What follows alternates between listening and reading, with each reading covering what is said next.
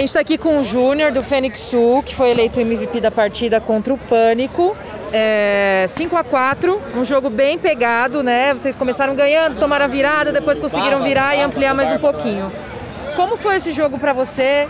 É, você já vem de, de, duas vitórias, na verdade, de uma vitória na rodada passada, né? E precisava dessa vitória para se classificar. Conta um pouquinho como foi sua visão do jogo. A minha visão do jogo é um, um, time muito forte que a gente pegou, mas a gente conseguiu colocar a bola no chão e, e depois que a gente tocou bem a bola, a gente conseguiu uma vitória importante. Eu estou fazendo a minha reestreia, né? Tinha saído e voltei novamente pro Fênix. E é isso, eu estou muito feliz.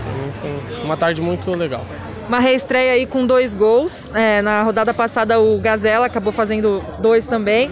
Vocês aí têm vários é, artilheiros no time. É mania vocês fazerem mais que um gol na partida? Ah, isso eu deixo pro Gazela e pro Júlio César. Eu jogo atrás.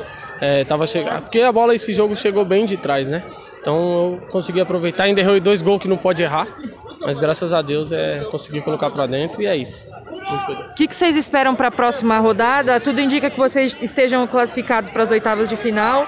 É, ainda faltam algumas, alguns jogos para definir.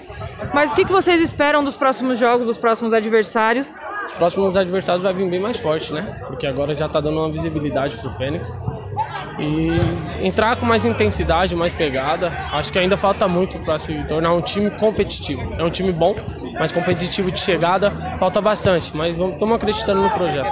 Legal. Deixa uma mensagem aí para sua equipe depois dessa vitória. Manda aí um recadinho para seus companheiros. Ah, muito feliz e sempre agradecer a Deus, né? Deus dá a oportunidade e é Deus, é isso.